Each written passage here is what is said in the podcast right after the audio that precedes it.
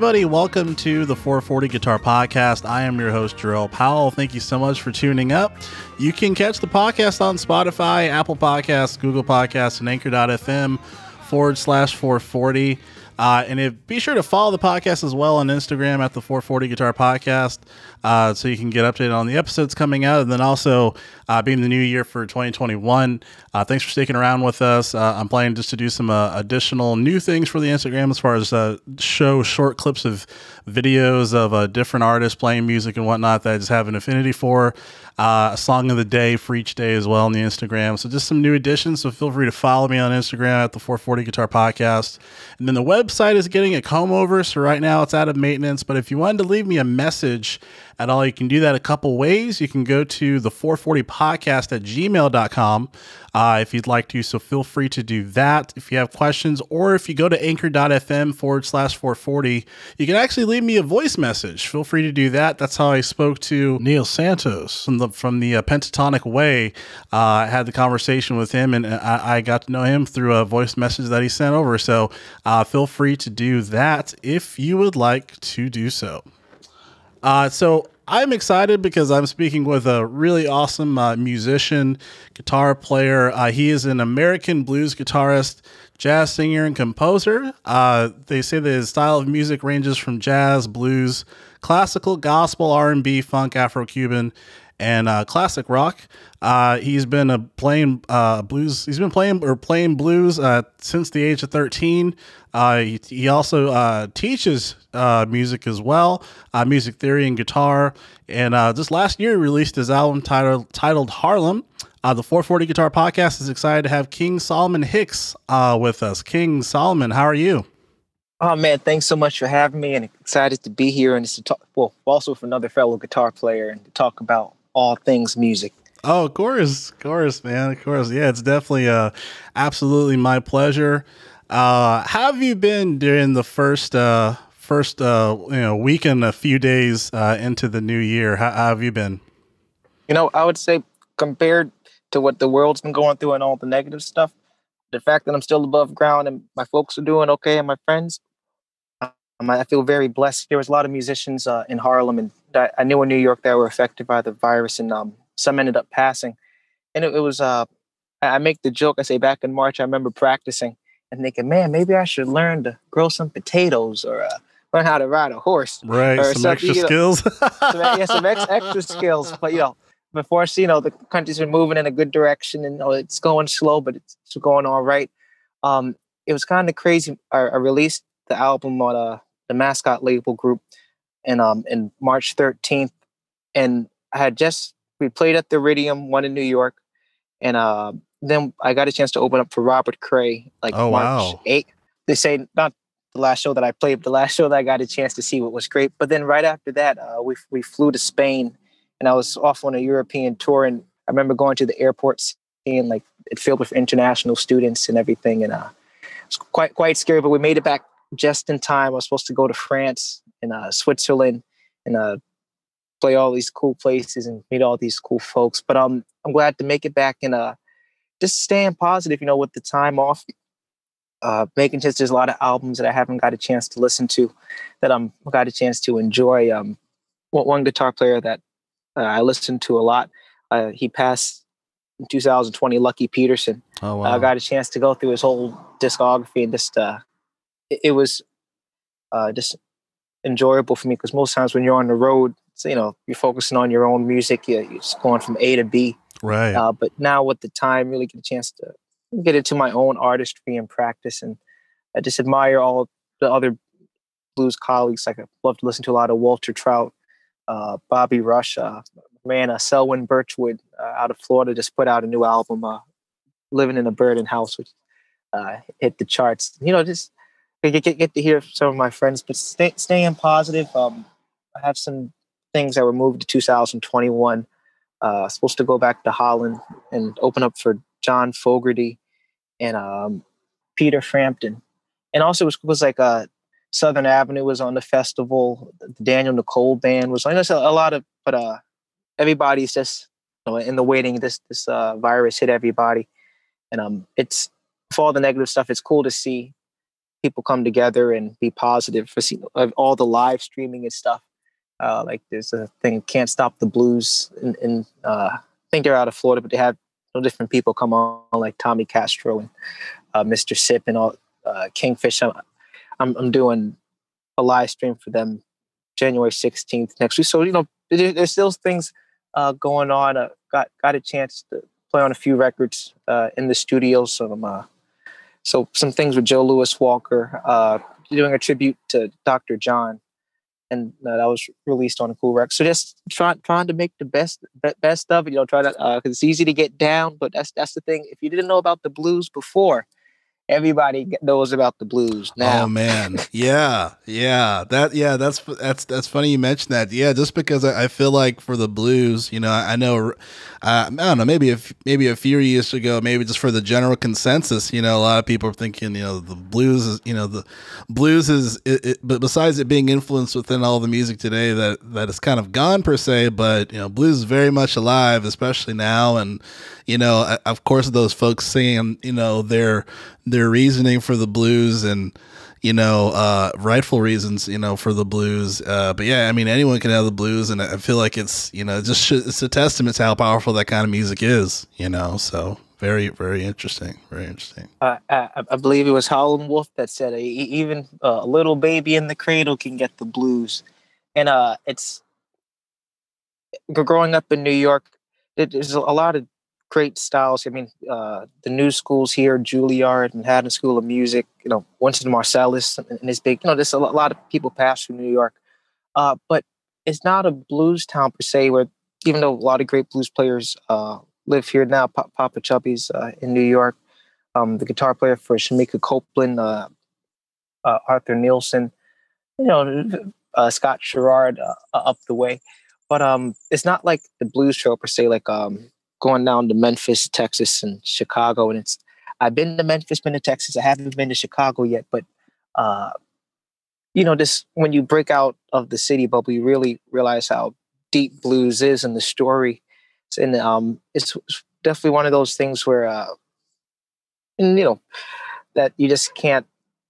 You know, there's not nothing wrong with going um re- reading some books and say, "Oh yeah, I, I, know my pentatonic scale. I can I can play the blues." But you know, there's a difference of you know, when you hear somebody like really uh, have, have lived life and not just you know, not saying even for me as an example, where like after you know, 25 years, you know, even though I feel like I can play and I have fun playing music, I'm it's a, a lifelong thing. It's something that uh, you live and grow with. I find, and you really have to stick with it, and it's the true stories. There's a lot of things, even like with love, and you know, with past girlfriends and things. I remember when I was younger, you know, it was it'd be a lot more chill. But when I, when I hear those songs like uh, um, "Have You Ever Loved a Woman," you know, you hear um, either Eric Clapton sing it or uh, Freddie King, or you know, or, or wh- whoever. Uh, you, you can really dig into the motion when you get to a certain age. So you know, I appreciate those guys like uh, you know, the Buddy Guys, the Bobby Rushes, um, uh, the, the, Walter Trouts, uh, the Ronnie Earls, those, those type were people who that um, Je- Jeff Beck's, Clapton, who are still alive and they, they still practice. And um, it's a it's a, a everyday thing. It's you know not, nothing against pop and R and B. You know all those uh, any type of music. It's it's a, a lifelong thing. But you know the blues is special. And it's uh, it's cool to see the modern day musicians who take it and you know go different places with it. Yeah, Definitely, definitely. So on the 440 Guitar Podcast, we're really big on origin stories, how people got to where they are today.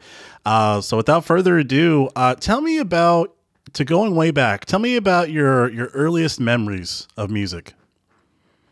Wow, my my earliest memories is professionally or like uh, unprofessionally. Uh, unprofessionally. It's, I, I got my mom started me uh, getting guitar lessons when I was six, and a, a, a funny memory that I like to tell people. I remember in the very beginning, kind of being frustrated, and I remember stopping for two months, hmm. and I was like, you know what, I'm done with this. Uh, it's t- too too much hand coordination. I'm tired of it. I like my video games, whatever. and uh, in my uh, middle school, I think maybe it was like fifth, fifth or fourth grade. I don't, don't remember which grade, but it's somewhere in, in middle school, way, way Yeah. before eighth. And um, they were doing a play on Woody Guthrie, and I remember the my musical teacher. She was she had an acoustic guitar, and there was like of the he didn't he didn't work for my school, but like he just I guess he worked with the uh, the play director slash music teacher. She she was really awesome, but he had he actually played electric guitar. I just remember it always sounded like, God damn, that's just soulful. And it, it, wa- he wasn't a jazz player. He, he was. It was just like it just felt good. It, wasn't like it didn't have a lot of distortion, not a lot of pedals. It's uh, I remember having a 335. I'll never forget uh, the bunny bunny ear style guitar. But she she was playing one of the songs. It was uh, Woody Guthrie, uh, really f- famous um, folk guitarist. Um, and I was like, hey, I know those chords. I, I remember it was like she was doing something like I'm sticking to the Union. Uh, this land is your land. This land is my land. Stuff like that. And I was like, hey, I can play a G chord. I can play a D chord. And you know, and at first I was kind of like, you know, not not not being a clown because like I, I could actually play those chords. You know, I kind of wanted to. And they were looking for somebody, but nobody played an instrument. So I ended up being uh, casted as Woody Guthrie in my uh, middle school play Oh wow.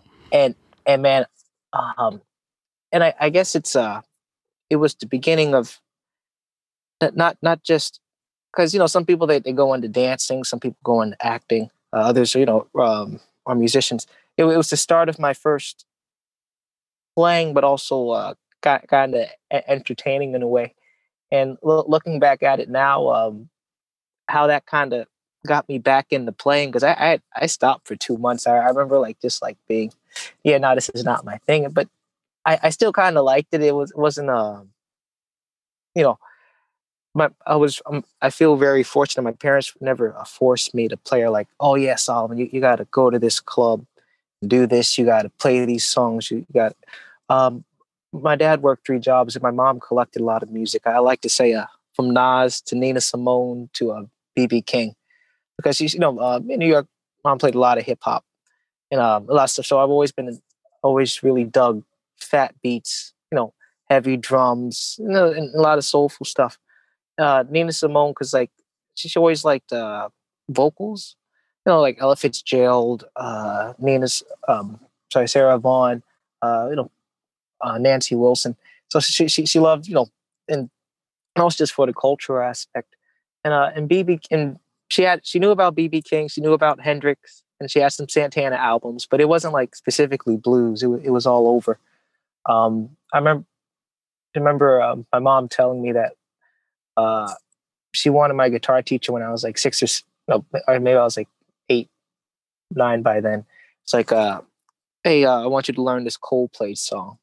And uh, she told me that uh, my guitar teacher was like, "What Coldplay? Why, you want to learn, Coldplay?" But, but, but, but my mom has a, she was very eclectic, eclectic in that sense, where like, it it'll sometimes she'll be playing this house music, and it'll sound like we're in a club. Like, mom, play some jazz. Turn turn turn, turn this turn this electronic music. You know, in, in, in one sense, I, I am really serious at what what piece, but you know, in another sense, it's uh, she would just play this out stuff, and um, it was never just one thing. So yeah. no, so that's kind of how New York is too. I find um, where like in one place you might be hearing a salsa band, another place you might be hearing a pop rock, a pop uh, punk band or whatever.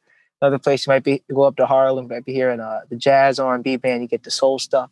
You go to the Village, or then you hop over to Brooklyn to the Brooklyn Bowl, or go to the Sugar Bar. Or, you know, there's a lot of different things Yeah. where um I feel like it's it's like it's like that in other places too. I haven't really in New Orleans it has a great uh, music sense like that, but just to be in that many different pockets, it- it's ex- exposed me to different things. But every everything uh Yeah.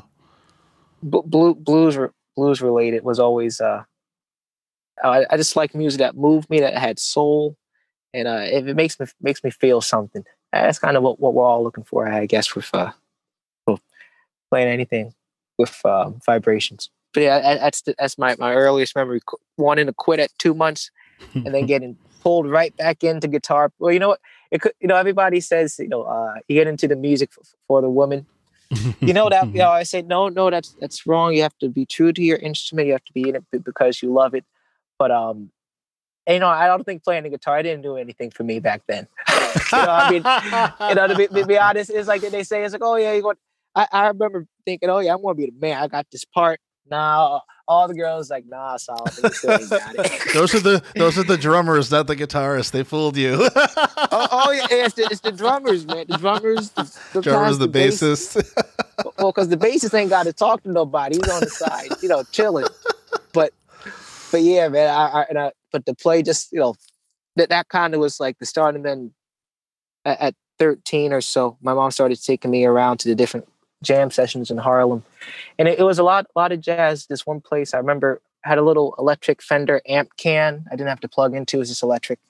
And the song I played all along the Watchtower, George Benson's on Broadway, and uh, that that, that was it. And the piano player was like, "Man, don't play none of that rock and roll." And he he he, he cursed, man. I ain't gonna curse on the show because you know I want the 440 you know, to be legit. But yeah, Easy said hmm. sugar, honey, ice. Don't, don't don't bring that stuff in here. And he gave me Miles Davis, uh, so what, Thelonious Monk's Ruby, my dear, and um, Wes Montgomery's around midnight. You know, a lot of people covered around. You know, just give me the guitar version. Yeah, and um, that started me with jazz. I mean, I didn't get into blues. I always knew about. I mean, there's uh, diff- different types of blues. You know, you get the swing blues.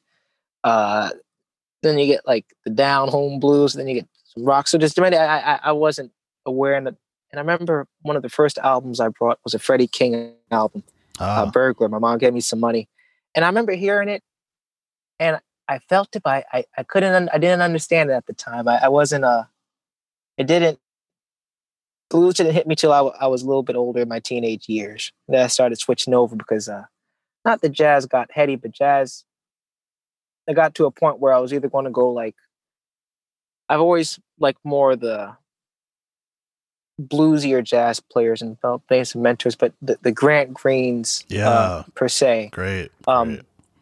um, it's funny I haven't listened to it in a, in a moment. In a moment, but you know, the, the Kenny Burrells. Um, I loved Wes. I, I love I love Joe Pass, and um, the, the, the, um, Joe, Joe and Oscar Peterson and, and those helps. So that I was, but uh, some some of the um, boogaloo. Uh, it's funny that now it's a jam band type stuff. But one of my men, well, um, one of my mentors was this guy named Melvin Sparks, uh, who's from he was from Texas, so that's probably why I had a lot lot of blues.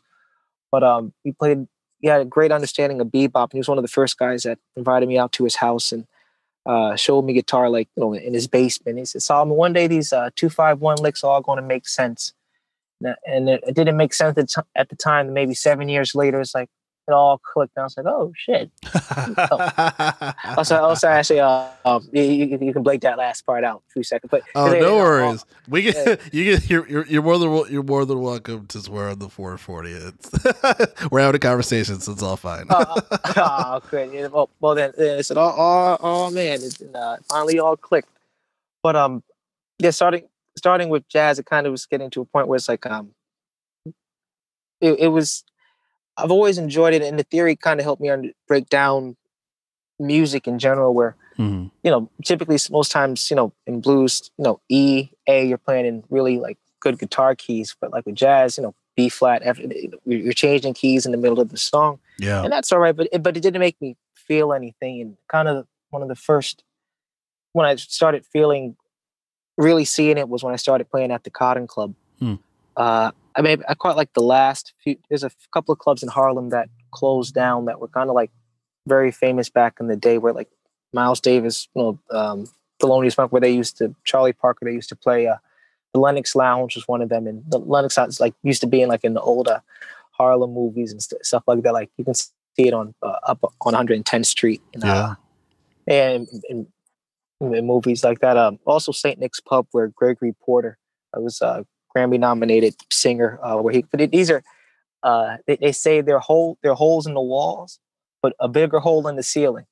That, that's, that's, that's, and, and, it's a shame that um, you know, they weren't like landmarked. There's you know, a lot of great history went through them, but I caught maybe the last couple of years of that. It was at the Lenox Lounge in the back in the Zebra Room.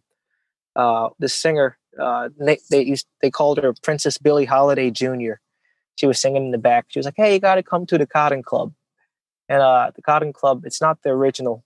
Uh, you know, some people know, some people don't know, some people question, but it's not the original one uh, closed down mm. or, or, it got burnt down actually. And then this one opened up in the early '70s. and it's it's it's been around since. You know, and it's actually it's had a, a lot of great people. The last cool event, uh, well, you know, since since the virus, uh, Stella McCartney, uh, Paul McCartney's daughter, had her fashion show inside the Cotton Club, and Alicia Keys came in with her three piece band, a stand up, and she popped up and did one song. She did New York, Oh wow. and then she left the stage, and it was so you know, uh, it's in New York. People don't know really know about the club, and uh, it's funny. A lot of times they think that it's closed because it kind of kind of gives that appearance, but it's more famous out, out in Europe. But um, at, at 13, you know, didn't have a driver's license. I, I knew a little bit about guitar, but like enough to hang, but not like not like a seasoned musician. You know, not somebody who's you know, at least a decade or more. yeah. And um, and they, they let me up and they and they asked me to play three songs. They already had another guitar player, uh, this guy named Ed Cherry, and he used to play for Dizzy Gillespie. Oh, I mean, some of these guys, the um, the saxophone player he passed, but he was this alto player for Lionel Hampton. Like, no, those are the type of music, and so it was very much jazz. Again, no, uh, even the musicians I was around, they're like Solomon. You got to go to Berklee College. You got to. This is the Char- Charlie Parker Omnibook, man. You got to play these lines. Oh And it- yeah, the omnibus. It, it, it, yeah, yeah, well, it, it, it is cool, and and, and it, nah, there's a part of me that still, it's uh, to be honest, I never got the Omnibook. I, I I remember in my head, I was like, nah, man, I'm more bluesier than this, man. and, and not not and not to say anything mean, it, it's a lot of. All depends on what you want to spend your time studying. Where like right. I have where I, I can listen to jazz and I, I understand where the chord changes are going, but that's that's not really where I wanted my sound to go, and I didn't want somebody else to dictate to me like, oh yeah, Solomon, you got to sound like. But uh, growing up, hearing how that sound, um, I, of course, um, I adapted that that feeling, Yeah. which I love. But you know, but the first night, the, three songs I played, I played uh, "Satin Doll" by Duke Ellington. Don't get around much anymore. And my third song was "Johnny B. Goode" by Chuck Berry. But but by that time, I was already kind of getting into like the, the beginnings of more like the rock and roll blues, you know, that that, type of thing. But the, the feeling of uh playing because the club it's a it's a double decker club. It has two floors inside of it, Mhm. and it, it seats a lot of people and there's uh, a lot of swing dancers uh, inside that come to dance. And, and the feeling the first two uh, Duke Ellington songs were cool, but uh, the, that feeling of playing Johnny B. Goode Man was um about, about it was like maybe like 13 and a half or so. Hmm. Um, that that that feeling was um. I, I, I tell people that's why I continue playing music. Know, after a while, over years, you learn the scales. It's it's it's the same thing, and I'm not saying that you ever get bored, but um, you know, a theater is a theater. You you go in at a certain time, you leave at a certain time. Yeah. You play in your set, you know, um, and then you, then you start to see how, how the, the show rolls. But I find what keeps what, what what keeps me going and what will keep me continuously going is when when you play a song, you see somebody light up, and um, that feeling that they get when they want to dance and be out on the floor.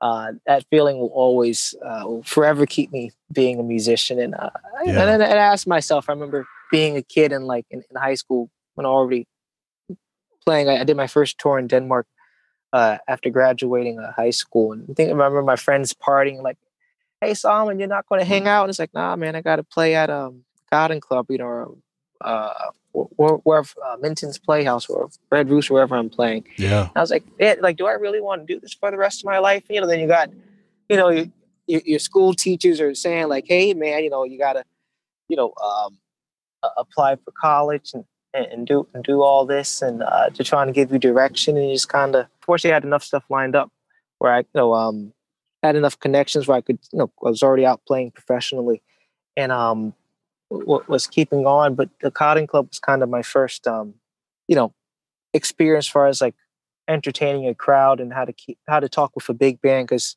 at, at first you know the band was kind of uh, opposed to like a 13 year old kid joining the band hmm but uh, and the owner would listen in with headphones in the mixer to see if i was playing or not but you know be honest i was really trying to get it and i, I was serious you know it was uh some some some people they, they say one person like solomon you dress dress too too good to play blues man you know you're not supposed to wear suits and, and play the blues but it's like oh but um well, which I, I think is ridiculous. I mean, you see the That's pictures like with John Lee. It's very John ridiculous. Oh, well, yeah. To somebody say, you know, if you live long enough, you hear a lot of stupid, you know, things. And, uh, but but you know, but kind of where I where, how I started, you know, at, at, the Cotton Club, the band wears tuxedos and bow ties, and I, that was a every five nights a week. You know, show on Mondays, uh, and the, private shows, and people, uh, different schools, and people flying in from like Tokyo or uh, England, and, and checking out the shows. So it was how I grew up. It wasn't blues, but it wasn't until maybe uh, I did those few, few uh, tour dates in Denmark, and I got back and I started playing downtown at this place called Terra Blues. Now, this was kind of where my life changed in the sense of like, and at first, I don't think I appreciated maybe not until maybe like 21 seeing the players because like Terra Blues is a, is a specific blues club where they they only have blues musicians. And I remember when I first started playing here, uh, the tables had turned. The owner was like, Solomon, I don't want to hear none of that jazz shit. so like where, where I grew up, you know, I'm, I'm used to playing lines. I'm playing smooth. A lot of um people say, yeah, Solomon is like, Bobby, listen to a lot of George Benson and dude, uh, I, I, I love George. Uh, we got a chance to. Uh, he played at BB King's and all, all the who who's you know all, all the who's who's of guitar players in New York were backstage and uh, back there you know, waiting to talk to him. But um, it was really Melvin that gave me uh, my, my, jazz sound. And of course, I listened to George. But yeah. then now this owner was like, "Yes, Solomon, you got." And what I thought I knew about blues, and because you know, um, like I was saying before, there's jazz blues and there's swings. I didn't really uh ha- have the feeling and the grit. Um, I, I find it's so almost like uh, when I listen to like hip hop or rap, uh, some of my favorite rappers um, a- have the attitude, and that's like, in the way I look at it, it's like a modern day blues sense because like they're really yeah. telling the story. It's not now not not to get on Will Smith, that you know a lot he sold millions of records with that rap you know uh, thing, but I'm not that that's like the difference for me. It's like you know there, there's like the, the KRS ones, the Papoose. Then you got like the Will Smith type rapping. Yeah, like, yeah. Not, yeah. not, but you know, like I said, it's sold billion of records, so I, I can't, you know, I'm only talking smack. But, but you know, but, but, but, saying, but, though, I, yeah. Oh, but but I felt that like with blues, where like I was playing, you know, I could say I was playing blues, but like Terra Blues was the spot where I was really hearing seasoned musicians. Mm-hmm. Um, mm. I mean, not not saying they're not like, like Hendrix or like BB King, but like mm-hmm. people like M- M- Michael Hill, uh, Clarence Spady, Saron Crenshaw. Um, you know, these like for like New York, these are like the guys that were really. Uh, there's one guy there that he plays for like an hour. Every song is a slow blues. He's like maybe like 60 years old or something. That works at the post office. But man, when I tell you, he's he'll have you all night there. I mean, just like listening to him. Yeah. Those those are um yeah, when I when I hear stuff like that, there there was a quote that I read. Well, there, there's a lot of couple quotes like um with Howlin' Wolf when he says that he didn't like his first electric album when he was switching from acoustic to electric guitar because he didn't he didn't really wasn't comfortable with the sound. Hmm.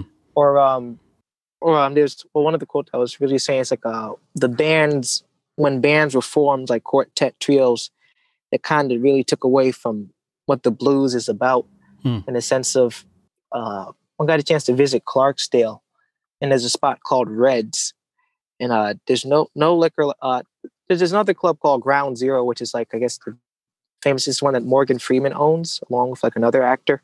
Uh, but Reds is like the, the like legit club in Clarksdale, Mississippi. Yeah, and there's a guy in there with only one guy playing with a harmonica.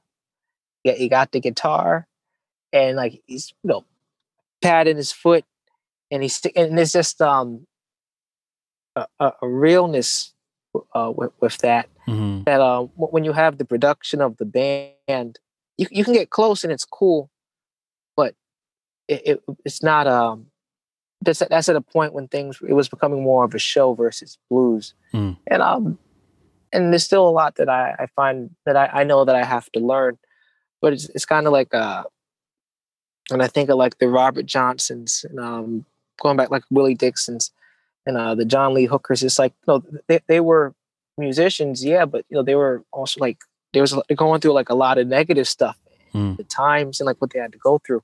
So because the world is not like that anymore, and it is in a, in a lot better place, I find you know everybody has a, has a right to copy blues, you know, and, and try to play it, but it, will never uh, it, it won't be like that same as same uh, energy or energy or feeling like uh so seeing preachers like Hollow like uh with, with, the working in the fields and stuff. It's like man, the, the, type of attitude and stuff that that you put into your playing, uh, I find it it all goes into it, mm. and it's like your your whole you know uh, just like your whole life. At least I find the, the more deeper I, I, get into music, and this you know it's this it's not like there was a school know where they learn to play. So you know, being aware of that, and when I hear blues players, it really makes me uh, listen and be aware. And you know that's kind of what I mean, where uh, you don't get it all in a, in a couple of years. When I my whole viewpoint of the blues when I was 18 is different from now versus mm-hmm. 10 years from now when I continue to study and hear other players and learn about, you know, YouTube is great for just uh, researching all the different albums. Yeah. Terra Blues was one of the first spots uh, here in here in blues musicians, and the next mentor was Junior Mack, who was uh, he would do stuff sometimes with the Allman Brothers. He played with like uh, Warren Haynes. Uh, oh, one wow. of the last show, one of the last shows at the Beacon Theater, uh, where they had Derek Trucks, uh, Warren Haynes. Uh, he, he plays with Jaimoe, and Jaimoe's the drummer oh, wow, the Allman yeah. Brothers. Mm. So he's in that Jaimoe's jet, and he made a record with him. So he plays at Terra Blues, and uh, the, I mentioned his name because he would actually let me play in his band. Where you know I, I had my own thing, and I uh, was playing around, but sometimes when there was two guitar players, he liked my playing because coming from a jazz background, I, I knew how to accompany other people. Mm. It wasn't like I was trying to outplay him. You know, I'd play the chords, play some rhythm, and I'm cool. But uh, playing with him and just and it, it, was maybe like once a month, once or twice a month, and later on I started going on my days off just to hear him. Mm. Uh, that was really my training for playing blues. As far as a sense of, he, he showed me that there was different drum beats, totally different grooves. Uh, in, in, fact, the way on the album on Harlem, uh, I play every day. I have the blues, and that song's been covered by so many people, and most right. people they'll know it by uh, Joe Williams or BB King, and it's just it's, it's, a swing version, or or they'll know um, you know you know uh, everybody's done it, uh, when I play it, I also mix it uh, with the Crossroads lick, and but the reason why I don't play every day, I have the blues swing, is because when I was around Junior, the way that he would play blues, he, uh, his drummer Barry Harrison, uh, he used to play with uh, Johnny Copeland, mm. and uh, it was a very famous blues player from Texas. Played with Stevie Ray Vaughan and uh, uh, well, a lot of different people, but just being around musicians that have played blues is the, the same way with jazz. The, the, way that jazz has a deep history, yeah, with different you know, from Chet Baker uh, to Dexter Gordon, to you know, Oscar Peterson, and to tons Sonny Stitt. You'll go down the line. I find the same way blues has a deep history where it's uh, most people they, they get stuck at. You know, I mean, I, I love the Three Kings. You know, BB Albert, Freddie. Uh, but they get you know stuck at Clapton. Sometimes they forget to go further back, and hmm. even for like the hill country blues hmm. um, out of Mississippi, like the R.L. Burnsides, which is a whole other world. And uh, I, I find as I got older, uh, it's like um, I, I don't want to say it's like with drinking, but if you got like a professional uh, wine taster or, or whiskey connoisseur, after you know your your your palate begins like, oh man, I, I like this or I don't like this, or you know, and you begin to gravitate uh, towards certain things. Yeah, definitely definitely. Wow, well, I appreciate you sharing you, you, sharing all that. You you know you, you showed me there's a there's a lot of different points that uh you ba- you you conveyed as far as you know one you know you, you, you say that you have a lot to learn which i think you know I, I would i would say that everyone has a lot to learn but you've learned so much given your your age and being able to you know identify players locally and and, and in other states and music and what it means to them. I think i think that that that shows a lot to you know what kind of what kind of person you want to be if you really want to make it and being able to educate yourself on you know you got to listen to this guy you got to listen to these players and you know uh, being able to to to not only you know from a music sense, you know you're you're learning the you know learning the music and and playing and everything, but really having these connections and and meeting different people and you know and now you've you know you've played you've played all over the place. Uh, have you do you have you always had before? I wanted to talk about your your album Harlem for uh uh. uh eventually but before that before i just wanted to say like have you always had that that drive as far as to you know if i'm gonna if i'm gonna dig into this like i'm gonna dig into this. Was is uh, was there any type of musician that kind of like helped mentor you into that mind space or have you always been that type of motivated person? You know what's funny? Uh it's it's definitely um a, a lot of my own motivation in mm-hmm. the sense of like you know I, I have to practice but i never looked at it like and even when I was younger and I owe it to my parents, I feel like my parents were like, yeah, you got to go out, you got to network, you got to play. I, I probably would have did something else or like, you know, where, um, I'm not saying everybody's, you know, you know, even what I have for students, I try to encourage them, like, you know, play when you want to. It's not like a, like a, like a, a rush thing. But, um, it, but I do remember at, at a certain point, uh, I, I got a chance to open up for Kiss kind of like it was um did the Kiss cruise and had all hmm. these like rock bands. Oh wow! And I remember like being on, and it was it. it um, what happened? Paul Stanley called my my folks and it is business people uh set up set up the whole thing where I had a trio play, and uh they just wanted something that wasn't rock, and I, I ended up getting all the people that like blues and more of that towards so and that led to the being on the Joe Bonamassa cruise. But I never I never um that that point was when I was like, okay, man, now it's a I, I don't practice just to practice. I got to practice to like kill. Yeah. You know, I'm, I'm playing. it, it, but you know, I, I, still do it. You know, like just some days I'll, I have a few days off, but then that'll just make me like uh want to play more, want to get because uh. But it was something I, I tell people I just always stuck with. Uh, I kind of make the joke. I was that kid in high school that had the guitar on his back, and the teachers had to say, "Hey, stop playing music in the halls." You know, it's uh, I, I saw a cool quote that uh, Ray Charles said. He said, uh, "Music's in my blood."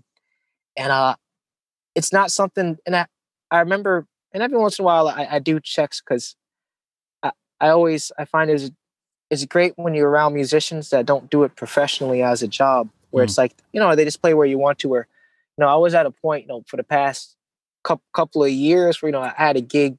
I say like I had two days off in a month, where you know I was playing one one place Monday, one another place Tuesday, Wednesday, Thursday, Fridays, and I'm doing private, you know, house parties, and uh, I'm playing like downstairs basements and uh, penthouses and things like that. And you know, because everybody wanted, but um, you lose the the flair of it, and you never want to lose the, the the fire or the, and you know, I always have to do. And then, uh, I mean, I, I don't know if that happens with everybody, but mm. it's kind of like you always do checks where it's like, uh, you always want to have it for fun. But I, I find that's what what I meant before. It's like when you're in a crowd and like you play somebody's favorite song and you see everybody like light up and you know get up and dance that, that that's what what will keep me going i find um some people they practically like some people some people say oh yeah solomon your vocals sound good uh, you know I, I said it before and i'll set it i'll set it straight on the 440 podcast for those listeners for all the viewers i'm a guitar player first mm. it was hmm. said here on the 440 podcast there you go so let, let, let them know mm. but um mm. you know because there are times when I'll just sit at home and it's like, oh man, I got to jam to that. And it's yeah. like, um, and it's, it's kind of cool now with, with, the time off. There's a lot of friends where I didn't have time to jam before because I was always like working, working, working. And you know, after a while, it's like, man, I just want to sit home and relax and chill. You know, I, you know, I just got off the road in a, a nine hour drive. I, I, I, the last thing I want to do is, is, is, hang out and party. You know, so after it's um, my, my life was and, and learning how to be cool and still learn how to grow musically. Mm. Um, I, I find that it was, I just stuck with it.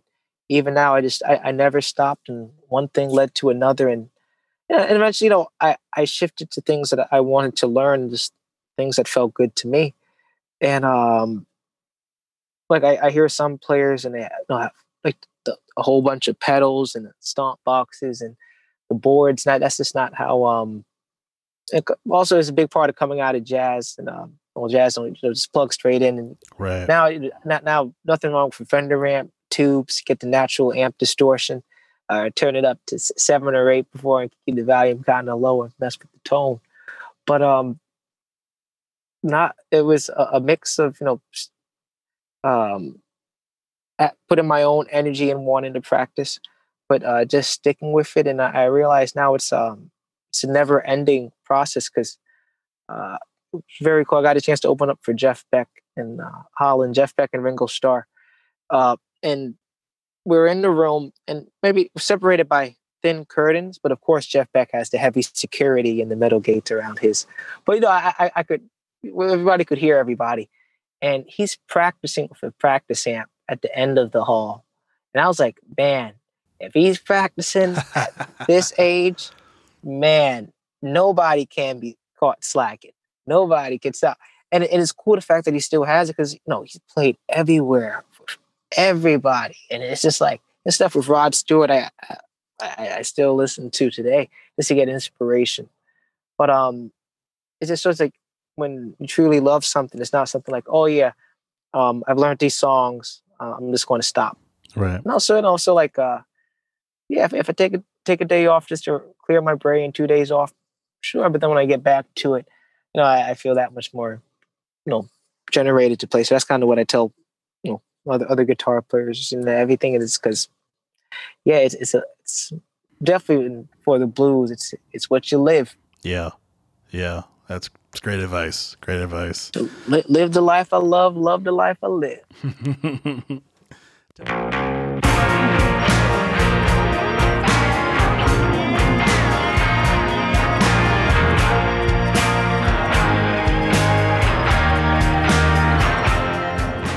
tell me about your uh, your album Harlem, which I did really very much enjoy.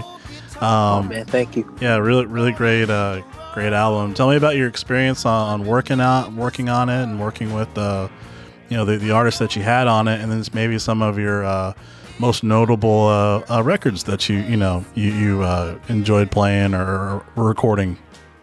Oh man, well you know. it was a long time coming to to get the album out. It was maybe like you know, some people they just record everything in one take. We took a few months just to work out all the guitar parts to get the vocal things right, and um, it's it's cool because it's not the traditional blues album where some people where um, I'm I'm playing a lot of tribute to different guitar players that I like, but it's not the ordinary shuffles that you. I really try to put my own stamp as far as like uh how I hear things in New York, where you know most blues you think you know as a normal thing, but we have 808s on th- on uh, something, some organ bass, and uh, I got a chance to work with some really uh, great musicians. Uh, the, the, guys from Soulive I have Eric Krasno. Uh, yeah, we're we're dueling on 421 South Main.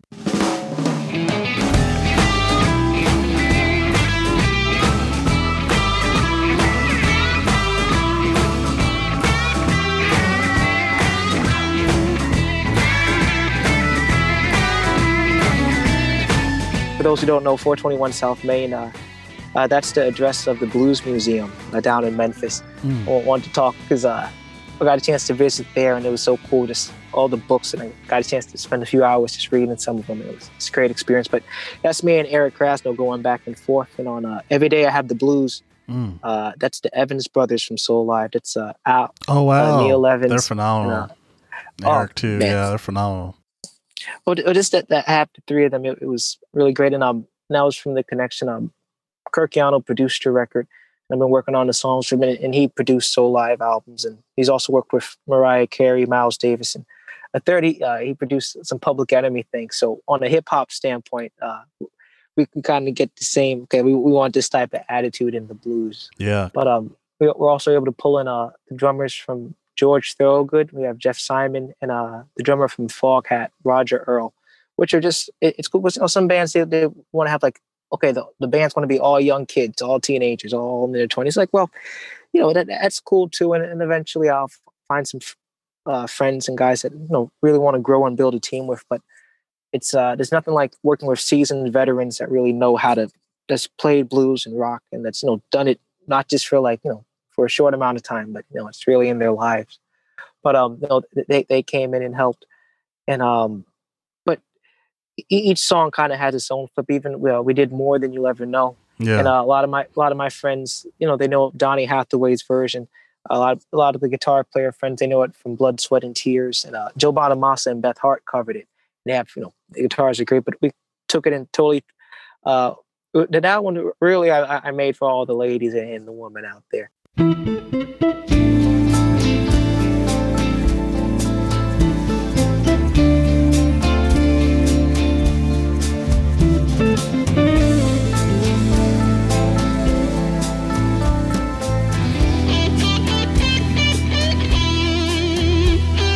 That's for, when, when you want to go to. That's not for. I made some, some songs for the guys, for the bros, so the rock and roll, got your guitar things. But mm-hmm. that, that that one's for that one's for uh, the wives out yeah. there. When you want to when you want to go to St. Martin, but you're quarantined, so you have a martini. That, that, that, that, that, that's that's what that song. That's what that track's for.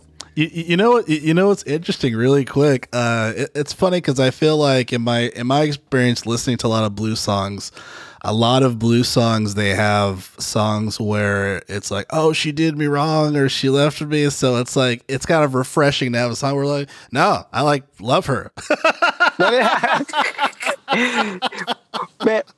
and, you know it, it, it's it's funny you say that because man for the longest uh, another uh, going along with blues people don't wear suits another stupid thing that oh some, some people give me is like yeah solomon you smile too much to sing blues man and it's like you know, some people are good at the main mugging. If, if mm. I could mm. main mug like Gary Clark Jr., I would. that, that, that, that, that's a special swag. You yeah. know, it's like there's only you, you, you can't you, you don't want to copy somebody all through and through. And um, I find fortunately all my life, you know, my parents are cool. You know, went went to high school, didn't really have no bullies. I just know, did my thing, so I didn't really have a hard life.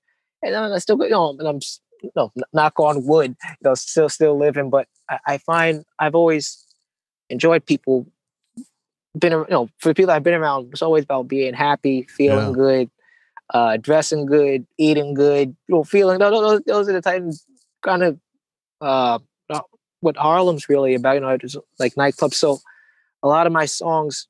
I mean, of course, there are some sad songs. You know, talk about some real um, there's a song that uh, I covered for the John Lee Hooker uh, Foundation. They been having different guitar players, and uh, one of the songs is "Motor City's Burning," and it's talking about the riots in Detroit uh, back in I believe the '60s, whatever, and they started burning down stuff. And it's it's a very serious, you know. So that that song I'm not smiling, but for, in, in general, when I'm not talking about serious stuff, I like to make people f- feel good. So that's kind of it, it's funny that you do say that was a song. Most like my baby left me. Nah, it's like I, love you, girl. Don't, don't leave. Hell, I, I, I, ain't trying to pull that reverse psychology. No, I need you. it's like no, you're awesome. yeah, I'm, I'm, letting you know. But that's you know, but I find it's all you, you got to be true true to yourself, and that's um. There's a lot of people that are good for uh, keeping the tradition alive, and you know, really copying, you know, T for T. Uh, I got a chance to judge down at the IBCs uh, twice in uh, Memphis.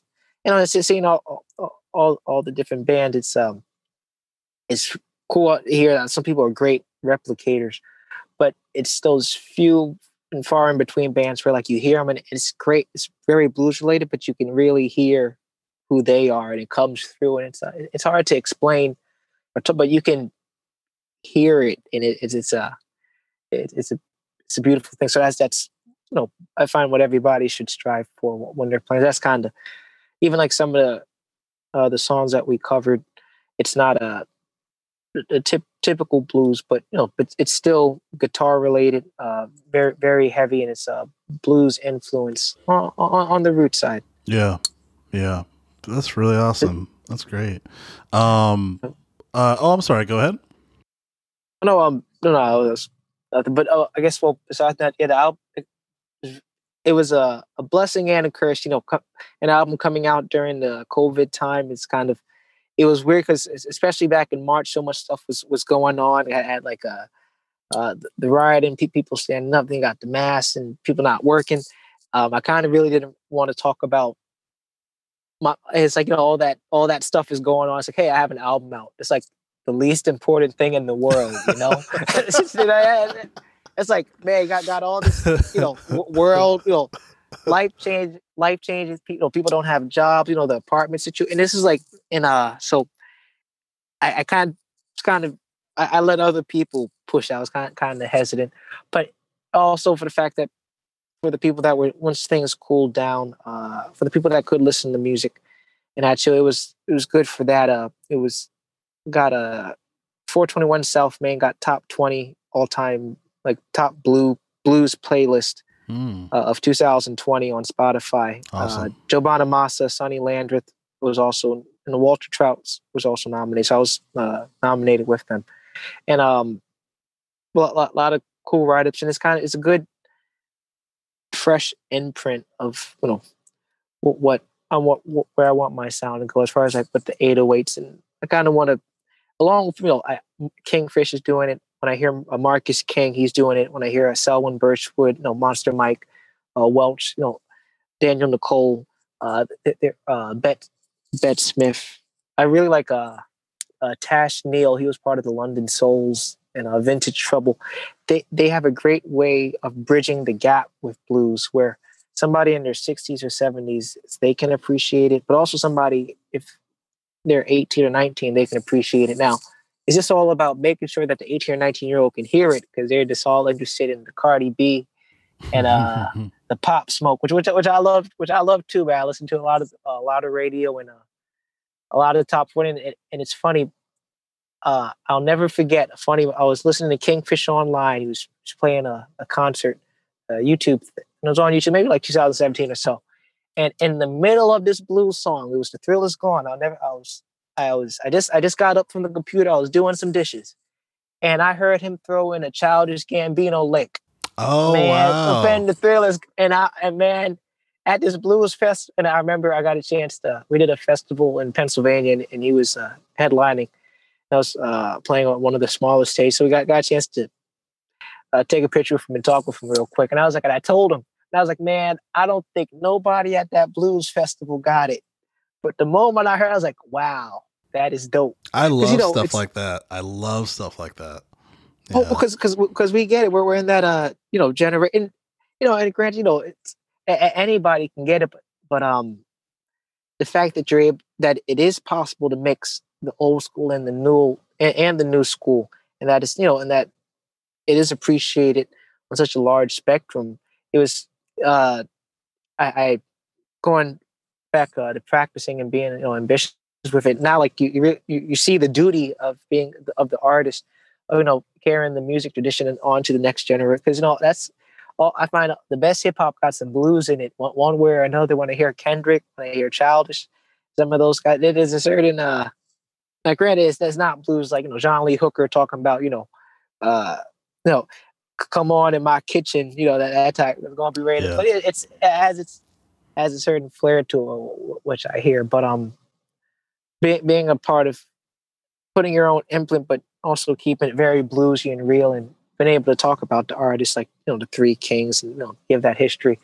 I find that it's uh, with the music is a huge responsibility of talking and sharing the story, and uh, you know just got got got to keep it going. Absolutely, absolutely.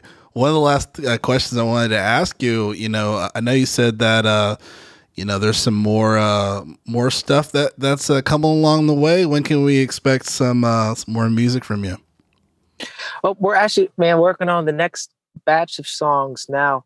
And um don't, want to talk too much about it but it's uh m- most likely for the pro- probably wait for this year. And it's kind of you know working out the parts and who, who i want to collaborate with. But uh definitely a, a lot of 808s and a lot of just uh in, in the same direction. We're not trying to be traditional, but making stuff that you know that uh that the mama and the daughter can dance to.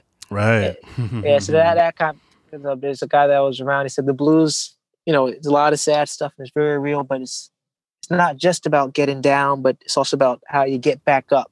Right. And how you feel. Now you feel, so I got those songs, down home blues. You know, is it saying that sad stuff, but how it makes you feel. That's kind of always want to keep that with the music, but um, you can definitely expect some more original songs. Uh, the I have two originals on a Harlem, but just, just uh, writing more and just the same, same feel good and uh, keep keeping the positivity going. Phenomenal, phenomenal. Well, King Solomon Hicks, it's been a, a, great pleasure speaking with you here on the 440, man. Thank you so much for being on the show. Oh man, thank you for uh, lend it an ear, and I'm, I'm looking forward uh, to sharing and hopefully playing for you some someday out in California. Yeah, I sent you that uh, uh fantastic Negrito album. He, he he did a collaboration with E40. Oh wow, which was dope. Yeah, man. He, well, being E, you know, he's always been around, but to see him uh, compare uh, with blue, blues guitarist and singer, man, uh, hmm. I'll send you some stuff. Awesome. Awesome. Look forward to that. Well, there you have it, folks. This is Jerrell Powell from the 440 Guitar Podcast. We'll jam again soon and have a good day.